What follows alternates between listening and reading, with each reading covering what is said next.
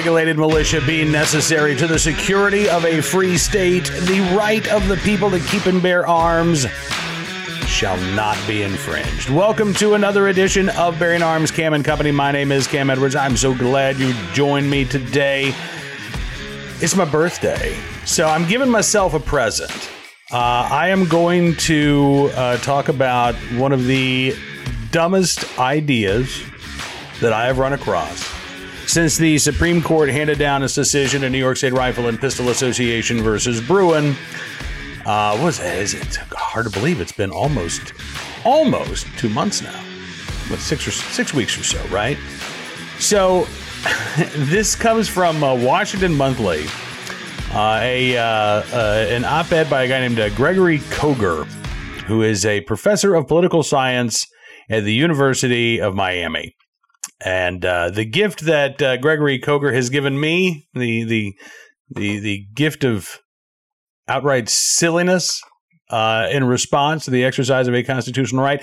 Uh, headlined, It's time for a national gun buyback. Yeah.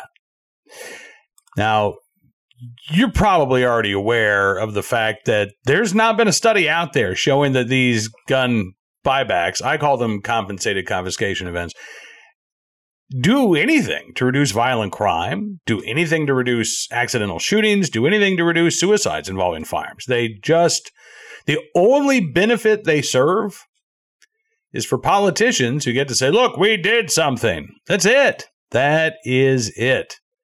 But according to Gregory Koger, it could be time for a new approach to America's quote gun problem, which is an indication that Gregory Koger is going to offer up something that uh, is either unconstitutional or completely ineffective, right? When you view the exercise of a constitutional right in and of itself as a problem, I think your solutions are going to be way off base. But uh, Koger says um, a national gun buyback program, yeah, paid for by higher excise taxes on gun purchases. For decades, he says, federal and state gun policy has focused on regulation, banning private sales of some weapons, restricting who can buy specific weapons, controlling where guns can be carried or fired, and so on.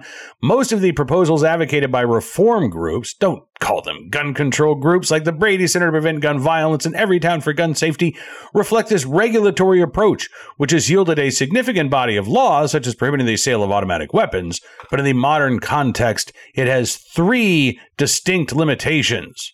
By the way, Brady, Everytown, there really was no modern gun control movement back in 1934 at the time that automatic firearms were placed under the auspices of the National Firearms Act. There was really no organized gun control. Anyway, one would think a professor of political science might be aware of that, but uh, whatever. Okay, so he says anyway that, that that that previous approach, the regulatory approach, the the old school way of doing gun control, eh, it just doesn't work anymore for three reasons, and here they are. First, he says it's nearly impossible for Congress to enact major gun control legislation. Any gun control law must pass the 60 vote filibuster threshold in the Senate. Since 1981, there's been only 133 days when the majority party had 60 or more votes. So, as a practical matter, a reform bill needs at least some Republican support. Still, over the past decade, there have been very few Republican votes for any gun control measure.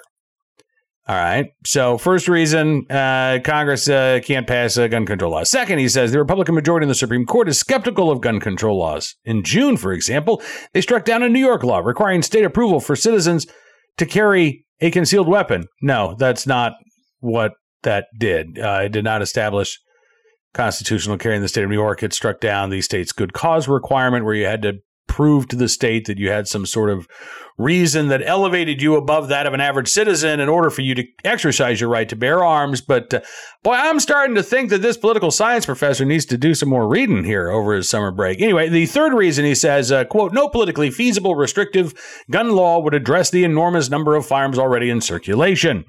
A 2018 study found that Americans possess about 45% of all of the privately owned firearms in the world. If Congress banned all gun sales today, the country would still have more guns than people. I actually wrote about this uh, for Bearing Arms yesterday because uh, Sean Cass, an Illinois Democrat, said it's time to we need to have this hard conversation about what to do with all of the guns that are out there, right? Oh, the, the guns that aren't touched. by the uh, so-called Cicilline's ban that just passed out of the House. It was there were 400 million privately owned firearms in this country until we do something to bring those numbers down. Didn't say what it was that he wanted to do, but uh, yeah, I mean, listen. Clearly, gun control advocates are not satisfied with blocking guns from being made. they want to do something about the guns that are already owned, and they want to do something about your right to keep and bear them. So, those are the three reasons why uh, Gregory Koger says, ah, you know, this regulatory approach just, just doesn't work anymore. But he's got his new idea, right? As an alternative to regulatory gun control measures, he says, I'm proposing a gun buyback program in which the purchase price is tied to each weapon's market value and the likelihood of its being used in criminal activity. To finance the program, Congress should increase excise taxes on firearms, ammunition, and selected tactical gear such as body armor. The federal government already levies about a 10% tax on firearms and ammunition. Under my proposal, these taxes would be increased significantly though not so high as to be prohibitive and trigger court challenges. To go further, Congress could potentially apply a progressive tax based on how dangerous a weapon is, like placing a higher tax on an AR 15 semi automatic rifle than an historic flintlock rifle. All right, so um, what was the first reason why Gregory Koger said we needed to get away from this regulatory approach to gun control. Let's go back and see. It's nearly impossible for Congress to enact major gun control legislation. So, Greg, why would your idea for a national gun buyback, quote unquote, uh, be any easier a lift for Congress than, say, I don't know, a ban on the most commonly sold rifles in the country today? Hmm. Of course, Greg's not here to answer that question. It's just more of a rhetorical question. Uh, anyway, he uh, goes on to say, uh, "Do buybacks work?" Critics point to cities that have purchased weapons and then destroyed them, typically on a short-term basis, with mixed results. there's there's no mixed result. Gun buybacks don't work to reduce violent crime. You know, I, I I wrote a piece. I remember last year, I wrote a piece in Rochester or about Rochester, New York. Uh, city was holding gun buybacks. This is before Mayor Lovely Warren had to resign after she was accused of violating New York's gun laws. Uh, and I said, we'll go back and we'll check and see what happens to shootings and homicides after the buyback in Rochester. Homicides in Rochester are on pace for a record high this year, uh, a year after the buyback was held. And again, I'm not aware of any even mixed results for gun buybacks. They uniformly appear to do nothing of any substance. But he says he's got an answer for that. Gregory Koger does. He says uh, countries have had national buyback programs that have had greater success. Several Studies have confirmed that Australia's buyback of quote unquote assault weapons in the 1990s, albeit compulsory, albeit, I uh, never mind that, that minor thing that it was compulsory, and I'm proposing to volunteer. Anyway, he says, uh, uh, albeit compulsory, uh, reduced homicides and suicides. Additionally, the pricing structure will help provide the greatest benefit for public health by targeting the most violent weapons, the most violent weapons. See, this is what happens when people who don't know a whole lot about the issue. And I know the Democrats said last week, oh, yeah, yeah, you guys are really good with the technical stuff. No, no, no, no, no, no. It's not even about the, the technical terms as opposed to the, you know, shoulder thingy that goes up. I'm not even talking about that. Clearly, Gregory Koger, in his world, right, the most money that you'd receive at one of these buybacks would be for turning in an AR 15, right? I mean, that's the most violent weapon but it's not used in the most crimes. Uh, according to FBI crime statistics, in fact, there were fewer rifles used as murder weapons, rifles of any kind, including those old flintlock muskets, used uh, in, in any homicide compared to fists and feet or hammers and other blunt objects. Handguns are by far the most commonly used firearm in the commission of violent crimes, also the most commonly used firearm in the commission of self defense. But does that mean that handguns are the most violent weapon? Does that mean that the uh, money that you would get for a quote unquote buyback would, would pay the most for handguns since they are used uh, mostly in crime? But that's not how most of the buyback structures work right now. where you tend to get anywhere from let's say 50 to 100 dollars for a handgun and then prices are slightly higher let's say 150 to 250 dollars for a so-called assault weapon because again it's about the big black scary gun as opposed to uh, the most commonly used firearm in terms of violent crime and again in self-defense which is why the whole buyback idea doesn't make any sense to begin with as Koger noted, we live in a country in which we have about 100 million gun owners. We have about 400 million privately owned firearms. Now, I let, us just let's just assume for the sake of argument that Congress passes this bill that he's proposing. They raise the excise taxes on purchase of firearms and ammunition as well as body armor uh, and other, you know, tactical gear. Uh, and then they use that money to fund this buyback program how many guns is he thinking he's going to, uh, the federal government's going to collect voluntarily? And where does he think that those guns are going to be coming from? Are they going to be coming from violent criminals? Or are they going to be coming from people who, you know, have a gun tucked away that their dad left to them that they haven't used or fired in 20 years? Because those things matter. Or are, they going to do what we saw in Houston recently, where an individual printed uh, several firearms, you know, ghost guns, and sold them. Well, turned them in at a buyback. I think he spent about five dollars to make each gun, and he got, I think, fifty dollars for each handgun. Would probably see a lot more of that too, wouldn't we? One would think. Again, I, I don't, I don't really believe that Koger has uh, thought this through because there are also constitutional concerns you know, he said raising the excise tax would result in uh, fewer guns being sold overall, which I think then runs afoul of the Constitution. When you are, uh, I, I think there's an open question about taxing the exercise of a constitutional right anyway, but when you are specifically doing so with one of the intended purposes uh, being to reduce the number of legal gun owners, reduce the number of Americans who are exercising their constitutional right to keep bear arms because they cannot afford to do so. Hell yeah, you're going to get challenged in court. Here's what Koger says quote, uh, increased taxes on firearms, ammunition, and gear could help reduce purchases of new guns. A 2002 study by Douglas C. Bice and David D. Hemley found that consumer demand in the handgun market is highly elastic. As prices increase by 1%, demand decreased by 2 to 3%. Congress can choose a tax rate that balances the need for revenue against discouraging private weapon sales. But the whole point is to discourage private weapons sales, according to Koger. It's just he wants Congress to do it in a way that isn't so blatantly obvious that the courts will say, hey, that's what this is designed to do. I got news for you, Greg. When you're saying in your pitch to Congress that is going to lead to fewer gun sales, the courts are likely to pick up on that.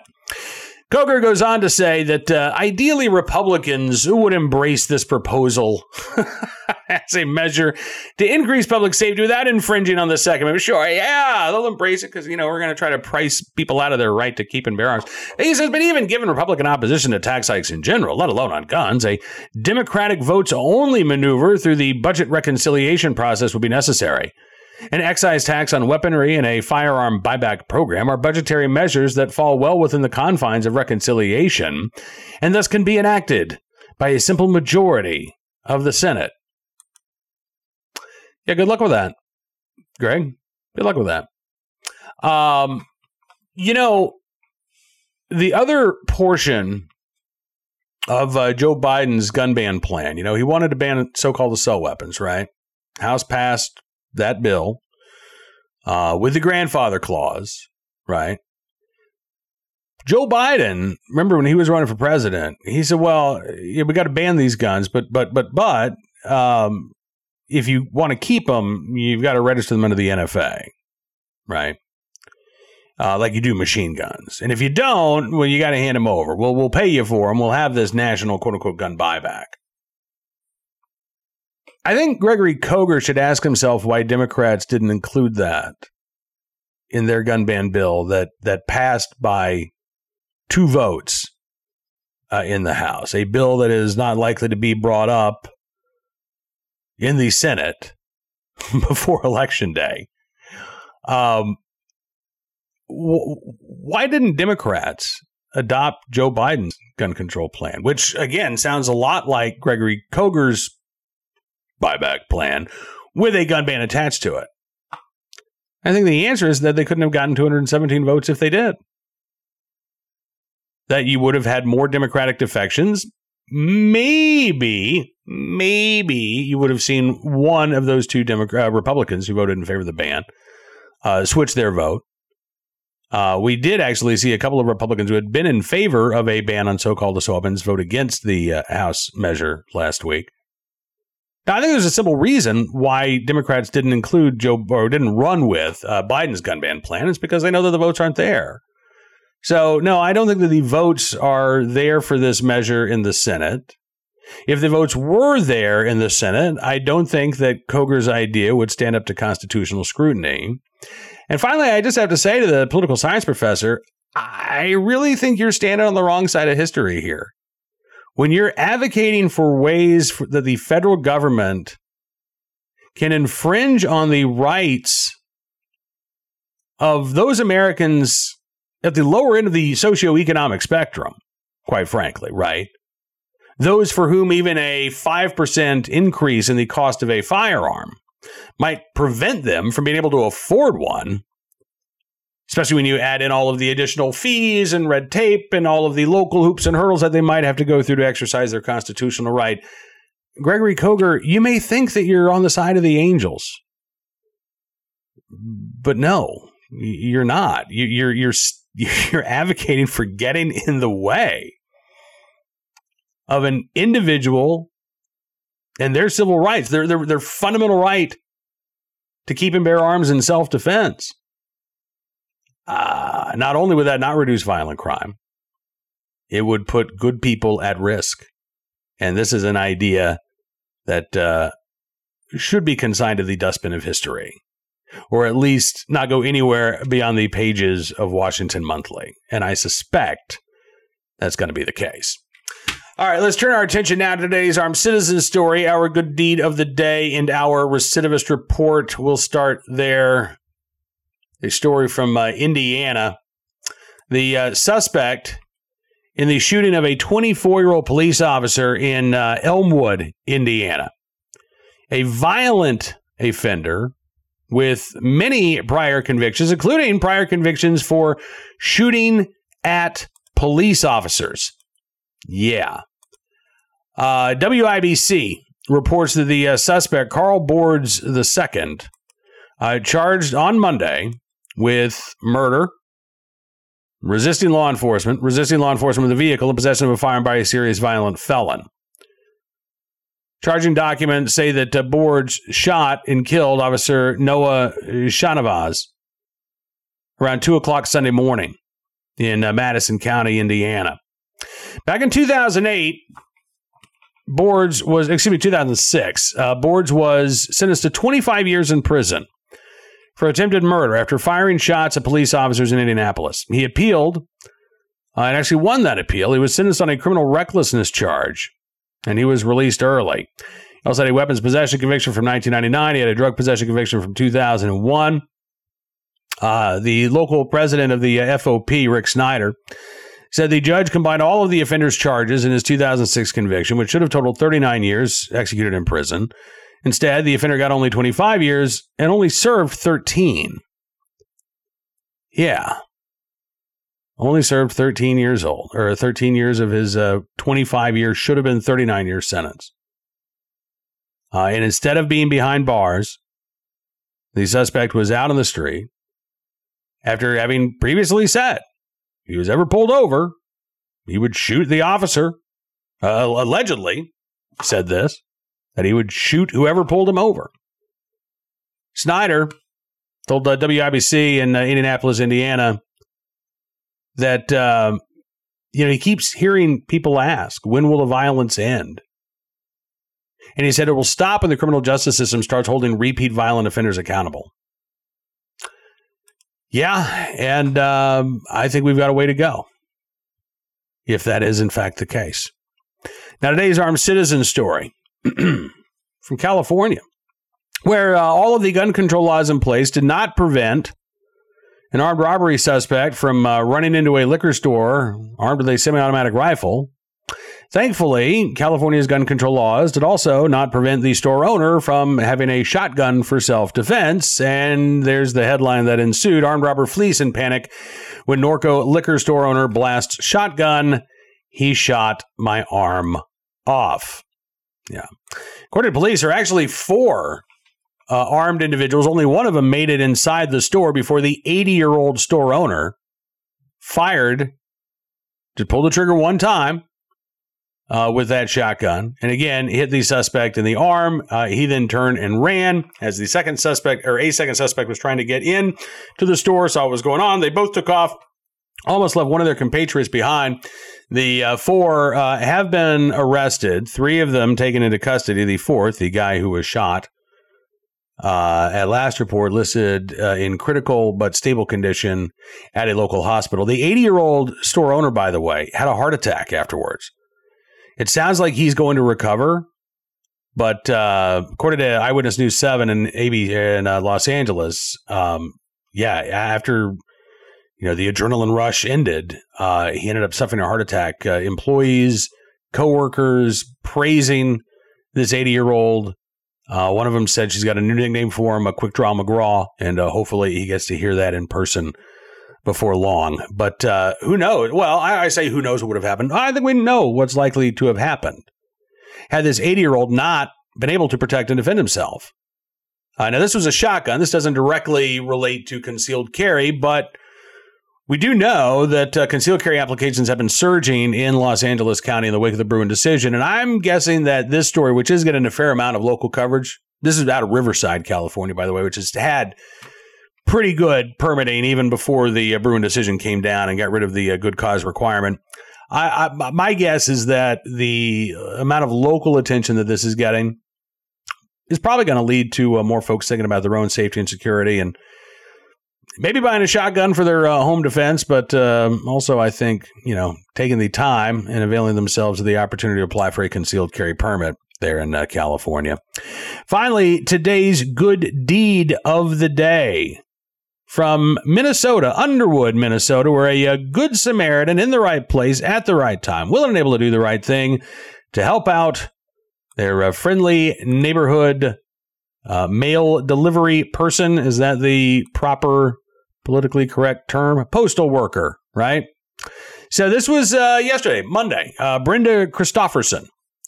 Uh, getting all of her mail sorted out and ready to go. She uh, drives her Buick uh, throughout Otter Tail County, 102 mile route of gravel roads. Yeah. And again, as a rural carrier, she's not in one of the the postal service trucks. She's in her own car. Well, her car had some trouble. Uh, decided not to cooperate. She said it was overheating. She popped the hood, saw that she had a blown water hose. Uh, and that is when a uh, fella named Ozzy Tollefson, who uh, lives on Christopherson's route, decided to help. He's a retired school teacher. Uh, at first, he said, Well, you can borrow my car. And she said, Where's the stick shift? And I said, It's in the middle. And she said, Well, that's not going to work because I need to be able to slide across the, the, the seat, you know, to get, because if you're driving in your own personal car, it can be a pain in the butt. We have rural uh, mail carriers here. So Ozzy Tollefson said, All right, well, if that will work for you, uh, we got to deliver the mail. So I'm going to drive you. And that's what he did. He says, I was actually in my pajama pants and t shirt. He said, I hadn't had my vitamins and my bran flakes and my prune juice. I said, let's go. And she had 455 mailboxes on her route. So it turned out to be a good day, said Christopherson. Um, Tollefson said, I, I found out it was six hours on the road. He said, I'm glad I didn't take my prune juice, if you know what I mean. I, I yes, I do indeed. Uh, Christopherson, by the way, says uh, she was not surprised at Tollefson's offer. She says it's just what happens around the area. She says I learned a lot about him. I'm sure he learned a lot about me. She said it was fun. It was a fun day. We laughed most of the day.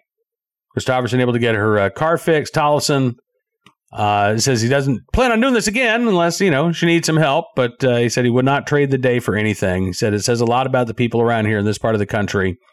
Christopherson said, I think it's awesome. I mean, people help people out here. That's what they do.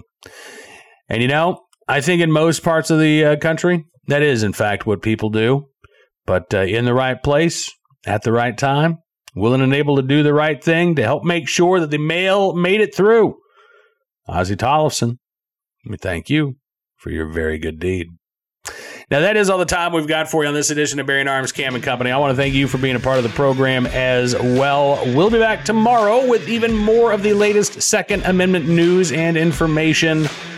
But don't forget, you can check out the website, bearingarms.com. In the meantime, we'll get you updated throughout the day. If you like what you see, you can also become a VIP subscriber. Just go to bearingarms.com slash subscribe. Use the promo code GUNRIGHTS, and you can get a significant savings on your VIP membership. As always, saying thanks for showing your support for the independent pro Amendment reporting we do at Bearing Arms. We're going to give you exclusive content, news stories, and analysis you won't find anywhere else because your support does matter, and it really does make a difference. So thank you again. We'll see you back here tomorrow. Until then, be well, be safe. Knocked over my water there. Uh, that would be very unsafe near an audio board. and be free.